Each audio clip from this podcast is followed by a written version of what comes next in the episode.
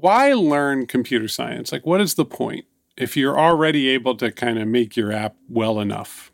Uh, ego. like, I really think that's all it is.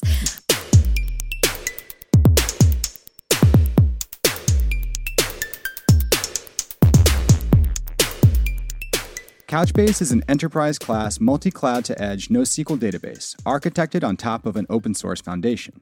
It's unique because it was formed by the collision of two ideas from different original projects.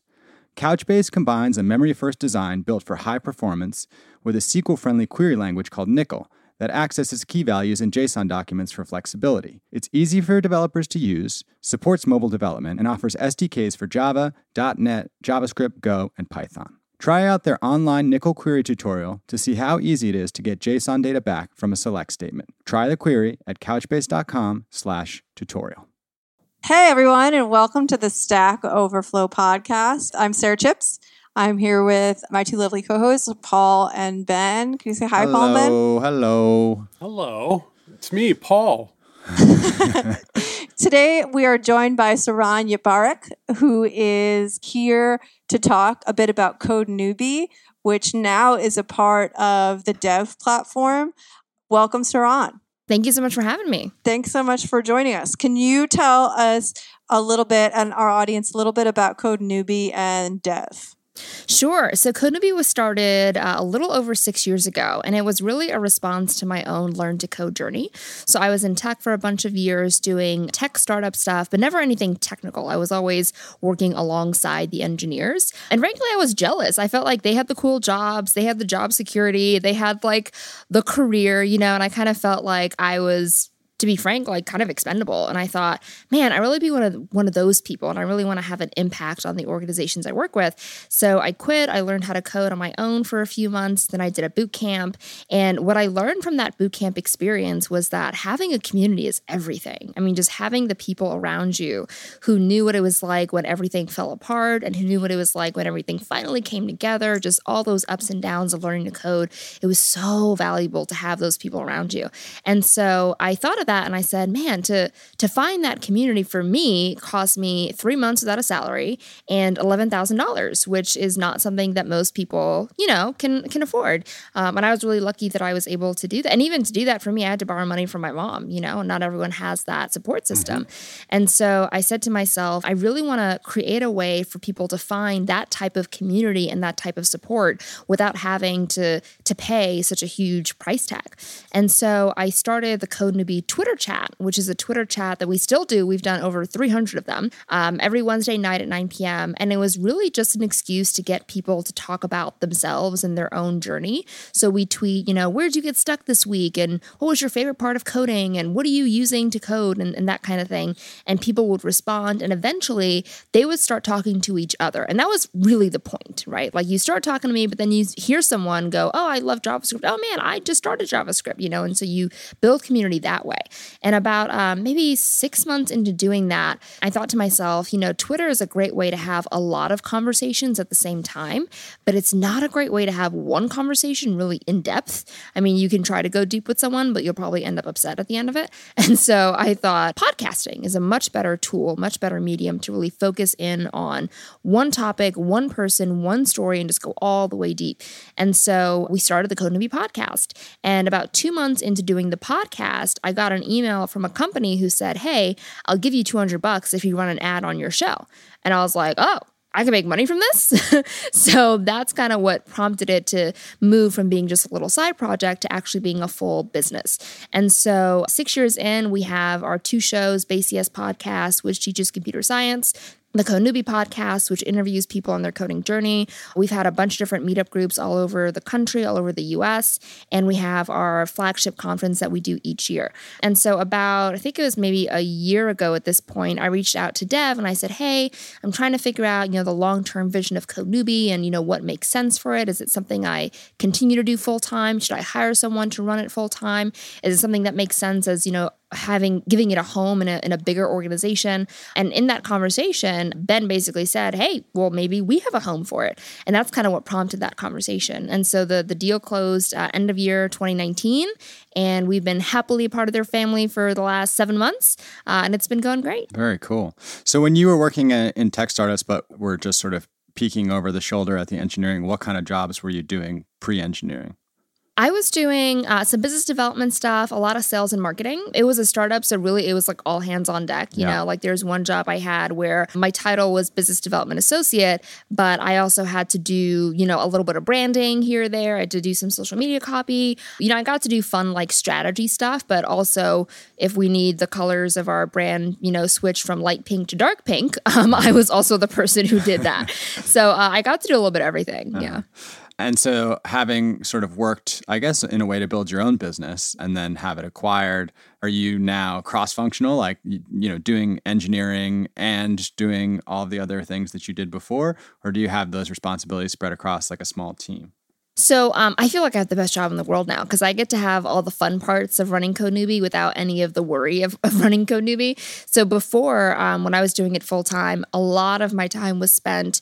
Some of it was creative and some of it was production. You know, producing the podcast, hosting the show, interviewing people, which was fun. But then I spent, you know, at least half of the time just worrying about the money. You know, and just trying to find sponsorships and making sure our sponsors were happy and right. you know collecting the bills and invoices. So now I don't have to do any of that, which which is wonderful. So now I get to be, you know, have editorial input and guidance, and I get to still interview people and have say, but I don't have to do kind of the nitty gritty work of making sure it functions as a business. Has your community evolved since joining Dev? Is it the same folks you're seeing all the time? What does that look like? That's a great question. Um, I think for the most part, we've had a lot of overlap uh, already when we first joined, where a lot of the people who are part of the Code Newbie group um, were very familiar with Dev and have posted on Dev, and the people who were part of Dev, you know, listened to the show. So there's already a good chunk of overlap. But I definitely feel like, in addition to being part of Dev, just the fact that we had our new, our, our latest podcast called the Base CS Podcast, we've been attracting people who are a little bit more senior. I think that folks who are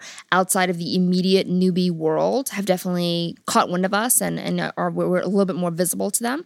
Um, so yeah, I definitely feel like our community's expanded a bit since then. One thing I have found in a world where not, you know, about half of folks have computer science degrees and half don't, is the farther you get along on your journey, the harder it is to admit that you don't understand those, you know, particular computer science concepts. Have you observed that And the folks that are joining? How do you make that accessible for them and not like, did you just say that you don't understand how uh, Andor works and you've been doing this for 10 years? yeah, so I feel um, I feel really lucky in that when we started doing the Base CS podcast, I was only a few years into coding, so I felt like I had permission to admit what I didn't know. You know what I mean? Like I was still like new enough that it was it was acceptable. So I don't feel like I had the same pressure of someone who's been coding for like 20 years and didn't know some basic things. But I was also really lucky because um, I had a co host named Vaidehi Joshi, and she wrote a blog post once a week for a year where she said, You know, I don't know computer science. I don't have that degree. I've always wanted it, but let me see if I can teach myself. And so she taught herself a computer science topic every week. She wrote a blog post about it. And I basically said, Hey, let's take that blog post and turn it into a podcast. So that was, you know, really easy to do, right? The content was already written for us. There was no kind of extra legwork to do. And we just transformed that into a show. And so we had a really great setup where she was the teacher and I was the student. And so I would say, like, you know, what is binary and how do you count to three? And then she'd go, well, first we start here. And it became like this really friendly, accessible way where one of the co hosts is admitting, I don't know what in the world is going on, you know? So as the audience member, as a listener, it gives you instant permission to say, I too don't know what's going on. But I think also just the idea that you're learning, you know, at the convenience and privacy of audio means that, you know, you're, you're, you're not admitting to anyone, you know what I mean? Like you're not in, registered in a classroom of people and you feel self conscious. You know, you're just really learning at your own pace. So I think the fact that it was a podcast, you know, versus different mediums uh, definitely helped with that. So six years in, newbies are no longer newbies right? That's true. How, has talk a little bit about that? Like the you've seen people grow in their careers. You've seen people. Uh, I'm sure people have been in touch. Like, what do you think because you're seeing lots of people up close. Like, what's a good first year? Like, wh- how? What are the the markers of growth that you see for people who are coming to this industry and then trying to get to the next step? Oh, that's a great question. So I think uh, one of the initiatives that's come about in the past maybe three, four years is called 100 Days of Code, which I really appreciate. It's very simple. It's just a hashtag called 100 Days of Code. And every day for 100 days straight, you code something. And it can be five minutes a day, it can be an hour, two hours. It's just something. You do something every single day. And so that's been a really great way of measuring your own success, right? And so seeing people go, day 67, finally got, you know, my JavaScript function to work you know, whatever that is. And just seeing people progress through that has been huge. So I think that's been a really easy way to measure people's success. Other things that I think about are, you know, did people complete their boot camp? Did people complete their own curriculum? A lot of times, I mean, boot camps, you know, depending on the one you go to, aren't always affordable options. Mm-hmm. So a lot of times people create their own curriculum. They use Free Code Camp as another really popular tool that has curriculums built in and everything is free. And they have certification programs and everything is free. So um, did you complete those? Um, but I also love seeing how people use that year to create content and give back in some respect. So, did you write that first blog post? Did you do that little talk at a meetup? And it's one of those things where obviously in the first year, it's super intimidating to go on a stage and tell anyone anything. Obviously, now with coronavirus, you can't do that anyway. But being able to find those little opportunities where you can pay it forward, even a little bit, I think is really nice. Um, I had to learn Python for school a few months ago and I was, you know, I already know how to code. I know Ruby, but I don't know Python. And so I was going to these really, really super basic intro level blog posts that were probably written by like beginner people. And I was so grateful to have those really simple, obvious seeming blog posts because even in my position, I I, I don't know Python, you know? So I think that um, when people appreciate that and people say, like, I may not know that much, but I know just enough to write one little thing, maybe answer one little question um, on Stack Overflow, you know, like having those opportunities to get back is really inspirational. I'm somebody who comes along, I learn because this is how I learned. I mean, I learned by copying, cutting, and pasting and doing. I, I learned it years ago, right? And then before there was a stack, then the the computer why learn computer science? Like what is the point? I think it's ego and uh, an imposter syndrome. I think that people especially people who are really experienced in coding they just you know they don't feel like they belong. They feel like a fraud. They're sitting next to their coworker or maybe even people who report to them who have computer science degrees and they're really self-conscious about it. So i think it's mostly that. I think there's also um, just plain curiosity. Like i've always wondered what is a computer science degree really about? Like what what, what do you really know? Mm-hmm. You know, and there's just a, a big question mark there. So I don't think it has anything to do with career development or anything like that. I mean, ultimately, it's not really the knowledge that matters with computer science. It's literally just having the degree. And even that, you know, can only get you so far. So, yeah, I don't think there's anything actually useful about it. I think people are just really curious and they just want to have that that information. I mean, I, I, guess I was going to say just one thing about that. Like when you're able to understand things in a certain way, I feel like you're able to, you know, if you're an auto mechanic, look under the hood. But like if you're working somewhere that is a digital environment, you have a better sense of how realistic things are. Like if somebody's mm-hmm. asking for a product change or a feature change, or you work on marketing, like you said before, and they, they need this color turned from, you know, red to pink or black to blue. You know, like when I was working at The Verge, we used to have the CMS updated and sometimes I would be like, how is it possible that this like little tweak that all the reporters have been asking for for three months can't be just be done? It seems mm-hmm. like this is nothing. And we talked about this with dark mode. Well, actually, it is. It's not a big change, but it breaks fifty other things. So before we make that, we got to fix you know all this.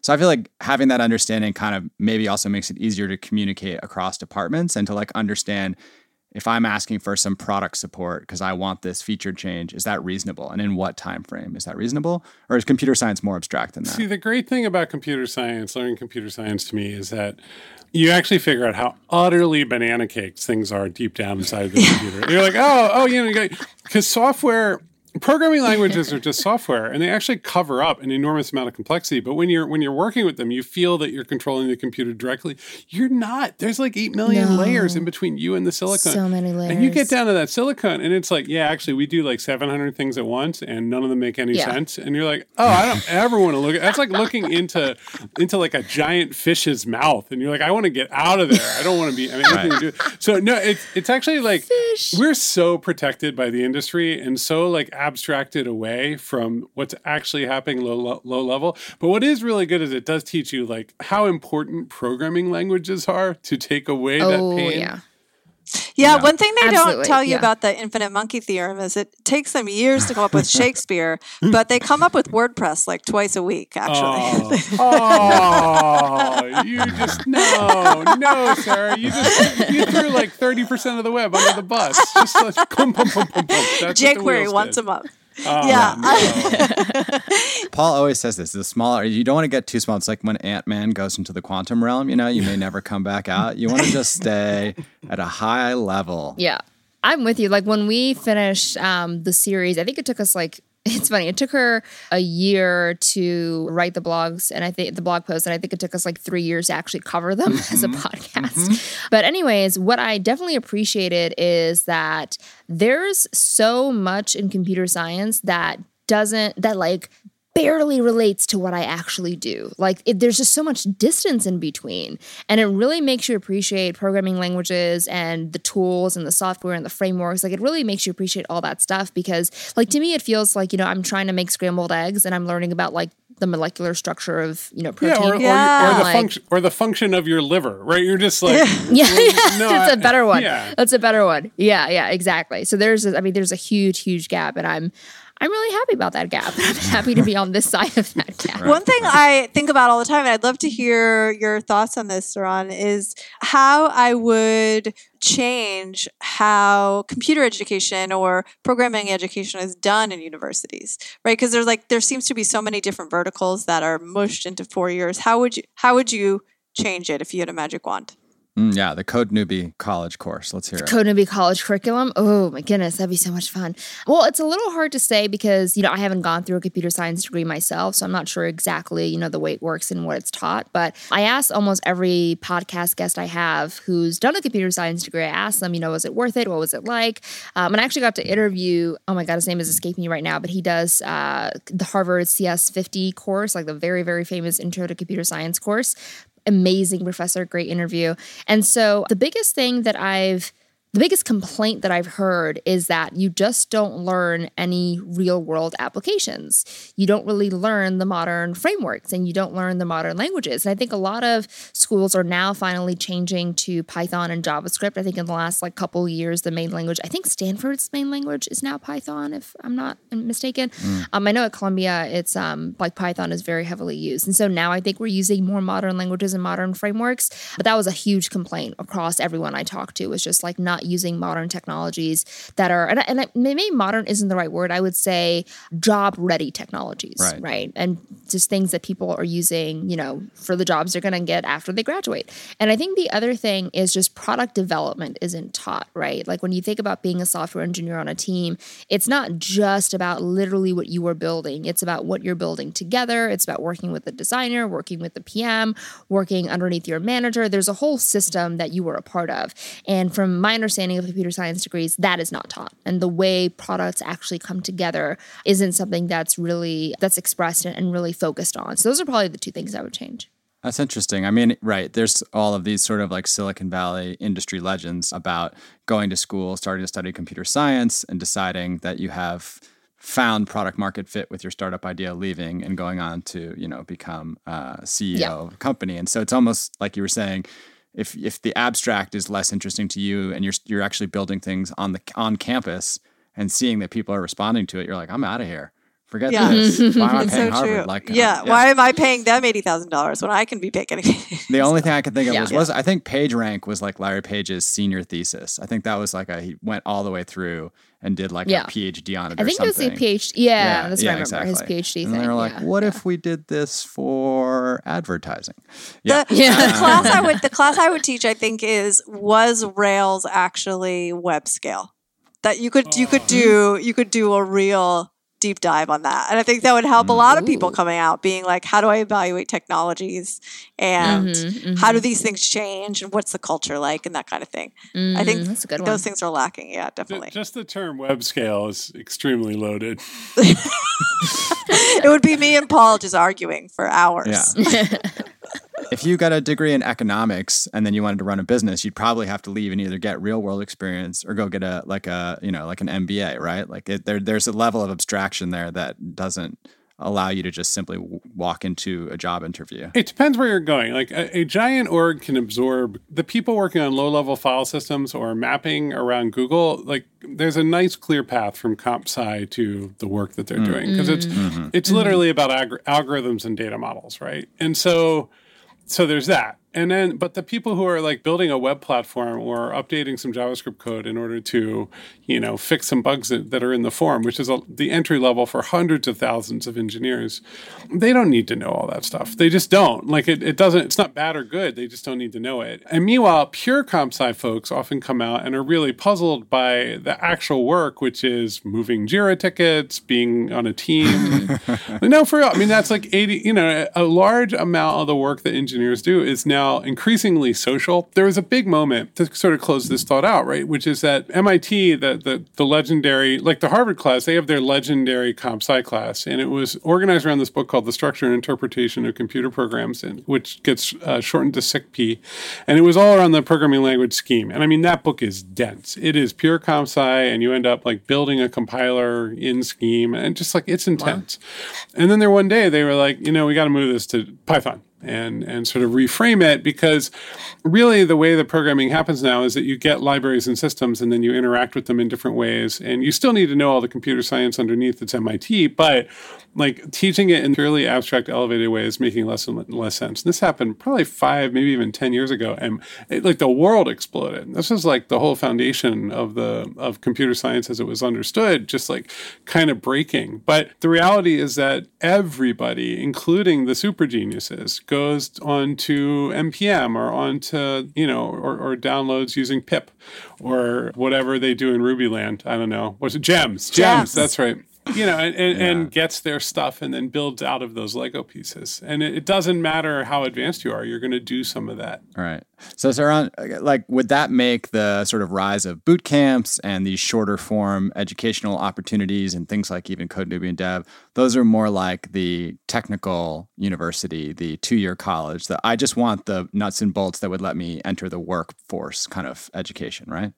Sort of. I think that I would say a lot of it is also getting a four year degree is not an option. You mm. know, like I'm 28, I'm 32, I'm way past my, you know, I'm, I'm not in my early 20s where I can just drop everything, you know, leave my family, go live in a dorm. You know, I mean, that this Totally, lifestyle totally. isn't very realistic. Also, I need a job and I need to continue working and paying the bills. And so I think it's more of just, you know, what are your realistic options? And I think that boot camps and learning how to code and stuff, those are just the best options that we have available. Like, I think that's really what it comes down to in terms of it being financially feasible, time wise, you know, to the most time efficient thing to do. Because, you know, adults, we got bills to pay and we can't just, you know, drop everything and just focus on learning. You're making a great point, right? Which is that a lot of people in the boot camps may be older and doing a career transition. I would love to see a Absolutely. breakdown of, yeah, like how many people are going into that, you know, as their first move. Like, are there 18 to 22 year olds who are like, forget college or I did a year of college, I didn't like it. I'm doing a boot camp and going right into the workforce instead. I wonder what that demographic breakdown is like. I'd be interested in that too. Uh, yeah, I, w- the, what I've seen from these classes that I, some, you know, I've been on the, I've worked at boot camps, I've spoken to boot camps, and this is purely anecdotal, but I don't see a lot of 18 year olds. It definitely happens, but it's fairly rare. The one thing that always surprised, the two things that surprise me are always how many doctors and lawyers there are. You know, like it's not a majority of people, but it's just like a lot of people that you're like, wow, you're in a fairly lucrative career, but this is something you're really excited about. And how many new grads there are, how many like um, university new grads will go on to a boot camp because they don't they want to get that practical knowledge that they're not getting in school. It's definitely not, I think the mm-hmm. majority of people are surround who you're talking about is the folks that are in their late 20s, early 30s, realizing that they want to do this and moving over. But I definitely, those are the folks I'm most surprised about. That's interesting, mm-hmm. Sara. Because I do remember when we had the Pursuit Fellows come to the Stack Overflow office. Yeah, I felt like the age range was was pretty young. Maybe there's a lot of people, and this happened to me, who graduate with a degree in dance or philosophy, and they're like, "Whoops! I either need to get another degree or yeah, get some kind of training in order to like you know find my way into a lucrative career. Otherwise, it's like back to academia for me, you know, for the next six to eight years." Right. Yeah. Yeah, I've definitely heard those stories. I met, um, I had a, a informational virtual coffee with someone recently, exactly in that position. Um, I forget what she majored in in undergrad, but she like just graduated, and she was like, "Oh, my mom told me about coding," and it's actually really cute. Her and her mom are going through the boot camp together, which I think is like just the most adorable. That's thing. adorable. It's adorable. Yeah. And she's like, Yeah, I've, I've like heard about coding. I never really had a chance to really dig into it in college, but you know, don't have a job yet. So This just confirms that well. liberal arts education in America has just become a four year summer camp yeah. uh, where you spend a ton of money to have fun and leave with Yep. nothing that will make you employable. It's also adorable until the mom is like really into Java and the daughter is like, you know, if the daughter gets really into like functional programming and now now Thanksgiving You is just fight ruined. About it. But maybe a lot of people are going to take this route over the next year or two because they've lost the ability to go back to college on campus. So it's like, well, there's no mm-hmm. social scene, mm-hmm. there's no idyllic campus, there's no this or that. Maybe I should just be investing in something that A, I can learn remotely, and B, leads me into a pretty lucrative career which, for which I can be hired and work remotely. You know, so like in a lot of ways, it might make a ton of sense. We might see a huge boom in that. Yeah. It's very much an economic decision. Mm-hmm. Like for, for most people, not everyone. I think for a lot of people, like Sara mentions, definitely it's, you know, like passion and interest, but more often than not, it's also like a very economic decision Mm. to. Well, you can learn. You can learn to love. You don't have to. Lo- You can learn don't to have love. That's Everything right. day one.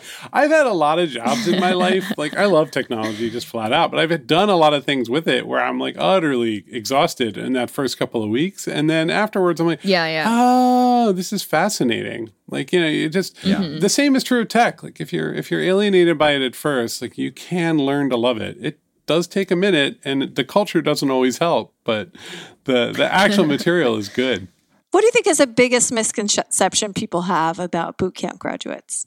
Ooh, oh, that's a really good question. The biggest misconception about boot camp graduates probably that I think people assume that they know less than they actually do. Which is unfortunate.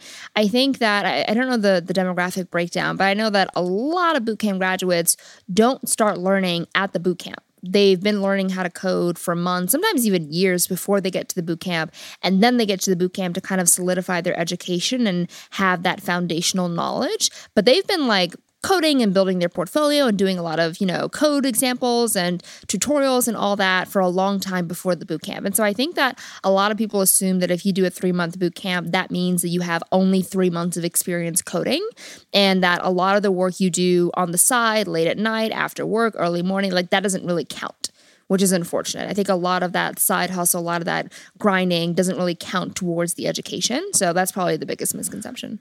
And I wonder to what degree, like some of the experiences that you bring in from those other departments could be really useful. Like you're saying, you know, if you come in as a lawyer, if you come in having worked in marketing and design, that might make you able to better design features, better, you know, work better across departments. Like you're bringing a big skill set that doesn't just have to do with the six months you spent, you know, mastering um, Exactly. some of the entry level languages. Let's switch things up for a minute and talk a bit about social media, which is always great. What's happening there? How people are exchanging ideas in a positive way, but too positive. Uh, Saron, you you introduced to us the concept of toxic positivity, which I'm not familiar with, but it sounds Yeah. oxymoronic. So try to define it for us, and then we'll work through how we'll just solve the problem. I'll solve it. and we Yes, won't have it we'll solve it. Yeah. There we go. I love this. Yeah, so it's a term that um, I didn't make it up. It was a term that I saw on Twitter a little while ago, maybe about a week ago, and I've seen a lot of conversation around it. And so I just posed the question to my community, and I was like, "What? You know, what is this? How do you feel about it?" So the general and people have different variations of what they think po- toxic positivity is. I think the definition that it seems that most people agree on is this idea of being so so positive such that you dismiss people's actual problems and actual reasons for either failure or just not being where they want to be. So, an example of this is if I said something like, I did it in six months, you should do it too. All you need to do is work hard, no excuses. That's, Right. you know, like the intention is, you know, probably to inspire and to encourage, but it's also like if it's taken me two years because I have like three kids and I'm a single mom and I'm working my butt off and I just can't do it that hurts you know? Like Yeah. clearly it's not just like oh work hard and that's it. Like they're you know it's it's dismissing real circumstances. And it's particularly dismissive of people who have you know hardships people who are discriminated against people who just have different life circumstances that or just don't have privileges that means that working hard is the only thing or the most important thing. And so yeah so it's it's an interesting conversation topic because a lot of those tweets have always annoyed me. Like I've looked at them and like, oh, here we go again. You know, like it's just it's just kind of annoying. But I didn't realize that people were genuinely like upset about it until I started reading a bunch of people's uh, tweets and people having these conversations. I was like, oh, this is like people are really not happy about this. Interesting. So it was interesting. Human Yeah. nature is to think that you're doing somebody a favor when you say the words, I mean, if I can do it, anybody can. Like you're Right. It's very yeah, you're you're Like- coming you're coming down to everybody else's level and saying, look, look, I, look, I've, I've literally put the ladder right here. Look, check it out. Come on, come on to my side. And they're and they're looking at you Yeah. and going, I don't look like you. I don't have what you Yeah. have. I have two Right. kids. I have fourteen hundred dollars in my bank account on a good day, and I have a really junior job maybe uh, over here. And you're telling me like all I have to do is just grind a little harder. That's not fair. And I, I think on the other side, then the person is going like, oh well, they're just jealous, right? They, they just don't really want it. All of this is just like incredibly difficult eh, because it's really, really hard for people on the other side Yeah, and I think like the the worst version of that is I've seen a lot of examples that are like, you know, I did it, you can do it too. To find out how to do it, here's my book. And I'm like, "Oh god."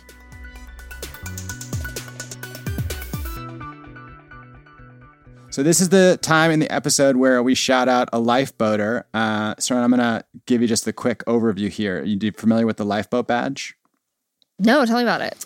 Okay, so the lifeboat badge is awarded to somebody on Stack Overflow who answered a question that had a score of negative three or less, meaning it was going to be closed and not going to be answered. And now they have a score of 20 or more. Uh, so this week's lifeboat is in the iOS category. What is a super view and what is subview? And the award was given to Kamar Shad. So thank you so much for answering that question, spreading That's some nice. knowledge, and uh, yeah, seven years and eight months. People have been wondering that, so we appreciate it. Good Yeah, work, Kamar. Thank you. Good work. Good work. Thank you. All right, awesome. Let's say our goodbyes and where you can be found on the, the internet if you want to be found. I'm Ben Popper, Director of Content here at Stack Overflow, and you can find me on Twitter at Ben Popper. And I'm Sara Chipps. I'm Director of Community here at Stack Overflow, and you can find me at Sarah Joe on GitHub. I'm Paul Ford, friend of Stack Overflow, co-founder of a software and services firm called Postlight. You can find me at ftrain on Twitter. Hi, this is Saron Yitbarek. Uh, I am founder of Code Newbie, and you can find me on Twitter at Saron Yitbarek. First name, last name. Woo! Awesome.